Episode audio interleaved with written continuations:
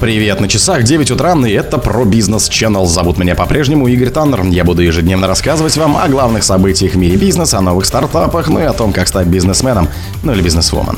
Яхту Мордашова заметили на пути в Пусан. Financial Times узнала о подготовке мер для закупки западных активов по бросовой цене. Совладелец Феском заявил о премиальности российского рынка. Глава Росатома заявил о заказе на 15 плавучих АЭС в Арктике. Спонсор подкаста Глаз Бога. Глаз Бога это самый подробный и удобный бот пробива людей, их соцсетей и автомобилей в Телеграме. Яхту Норд, который связывает с российским миллиардером, основным акционером Северстали Алексеем Мордашовым. Его состояние оценивается в 18,3 миллиарда долларов по данным Bloomberg. Вновь появилась на радарах спустя более полугода, сообщает Bloomberg. 12 июня яхта начала передавать сигналы о своем местонахождении в Индийском океане неподалеку от берегов Индонезии. По данным агентства, судно направляется в порт города Пусан в Южной Корее. Туда оно должно прибыть 24 июня. Та же информация опубликована на портале Marina Traffic. Из его данных следует, что 15 июня яхта находится неподалеку от Сингапура.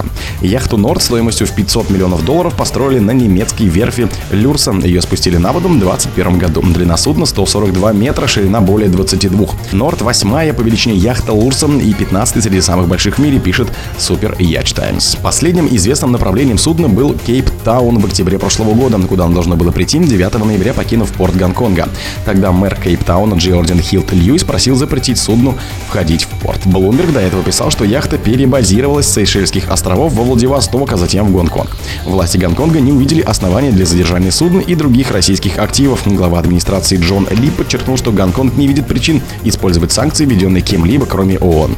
Возможно, использование Гонконга в качестве убежища лицам, уклоняющимся от санкций со стороны нескольких юрисдикций, еще больше ставит под сомнение прозрачность бизнес-среды, заявил Financial Times в Госдепартаменте США. FT узнала о подготовке мер для закупки западных активов по бросовой цене.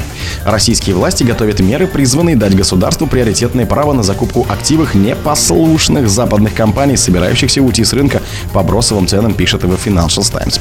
По данным газеты, президент Владимир Путин на прошлой неделе дал соответствующие распоряжения правительству. В документе утверждает, издании говорится, что это позволит приобретать западные активы со значительной скидкой для последующей перепродажи с прибылью. Купить их могут только российские компании или организации, находящиеся в процессе исключения иностранных акционеров, говорится в статье. По данным Financial Times, новых владельцев обяжут разместить 20% активов на российском фондовом рынке.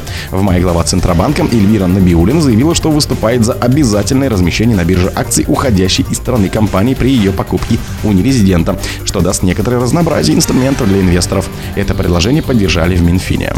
Пресс-секретарь главы государства Дмитрий Песков заявил Financial Times, что в России более чем приветствуют западных инвесторов и компаний, но некоторые из них полностью прекратили платить зарплаты или просто ушли с рынка с большими потерями. Если компания не выполняет взятые на себя обязательства, то, конечно, она переходит в категорию неблагополучных. Мы прощаемся с этими компаниями, и что будет дальше с этими активами после этого, не наше дело, сказал он газете. Первый вице-премьер Андрей Белоусов сказал РБК, комментируя статью, если Financial Times написал, я же не могу спорить с таким, как будет ценообразование голосование организовано? Не знаю, у Financial Times спросите. Совладелец Феска заявил о премиальности российского рынка. Уход из России международных контейнерных линий, включая Майерск, после начала спецоперации на Украине февраля 2022 года сделал российский рынок премиальным для местных транспортных компаний. Об этом заявил совладелец и председатель Совета директоров Феска Андрей Сиверилов, выступая на Петербургском международном экономическом форуме в четверг 15 июня. На мировом контейнерном рынке стагнация и даже скорее спад, потому что в мировом масштабе мы вернулись к ценам 2019 года. Происходит переизбыток вместимости, переизбыток контейнеров. Но если мы говорим о российском контейнерном рынке, то ситуация категорически другая. Она лучше для российских логистических компаний, потому что мировые контейнерные линии ушли из России. Это привело к тому, что рынок стал премиальным для нас, сказал Северилов. Он напомнил, что в 2022 году произошел резкий переток грузов на Дальний Восток, где ФСК принадлежит Владивосточный международный торговый порт. На встрече с президентом Владимиром Путиным в феврале 2023 года глава РЖД Олег Белозеров заявил, что в прошлом прошлом году объем железнодорожных грузоперевозок на восток в прошлом году впервые в истории превысил перевозки на запад и составил 80 миллионов тонн. По его словам, РЖД пришлось перестраивать все процессы, поскольку более 700 предприятий Запада поехало на восток. Объем перевозок грузов с дружественными странами вырос на 23%, а с недружественными странами просели почти на 40% соответственно, и эта тенденция продолжается, сказал тогда он. Глава Росатома заявил о заказе на 15 плавучих АЭС в Арктике. Госкорпорация Росатом видит возможность заключить заказы примерно на 15 плавучих атомных теплоэлектростанций вдоль Северного морского пути, заявил его глава Алексей Лихачев на сессии Петербургского международного экономического форума «Северный морской путь. Новые вызовы». Мы по самым скромным подсчетам видим сегодня заказ где-то на 15 плавучих энергоблоков вдоль линии СМП, сказал он. По словам Лихачева, такие заказы интересны в том числе энергетическим компаниям. Он напомнил, что Росатом уже реализует соответствующий проект для энергоснабжения Баимского КОКа на Чукотке, который строит казахстанская КАЗ Minerals.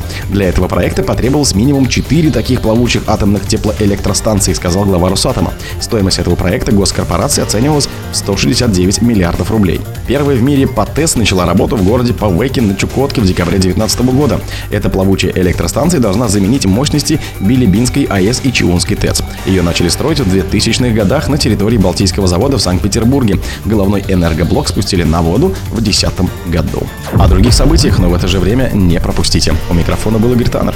Пока.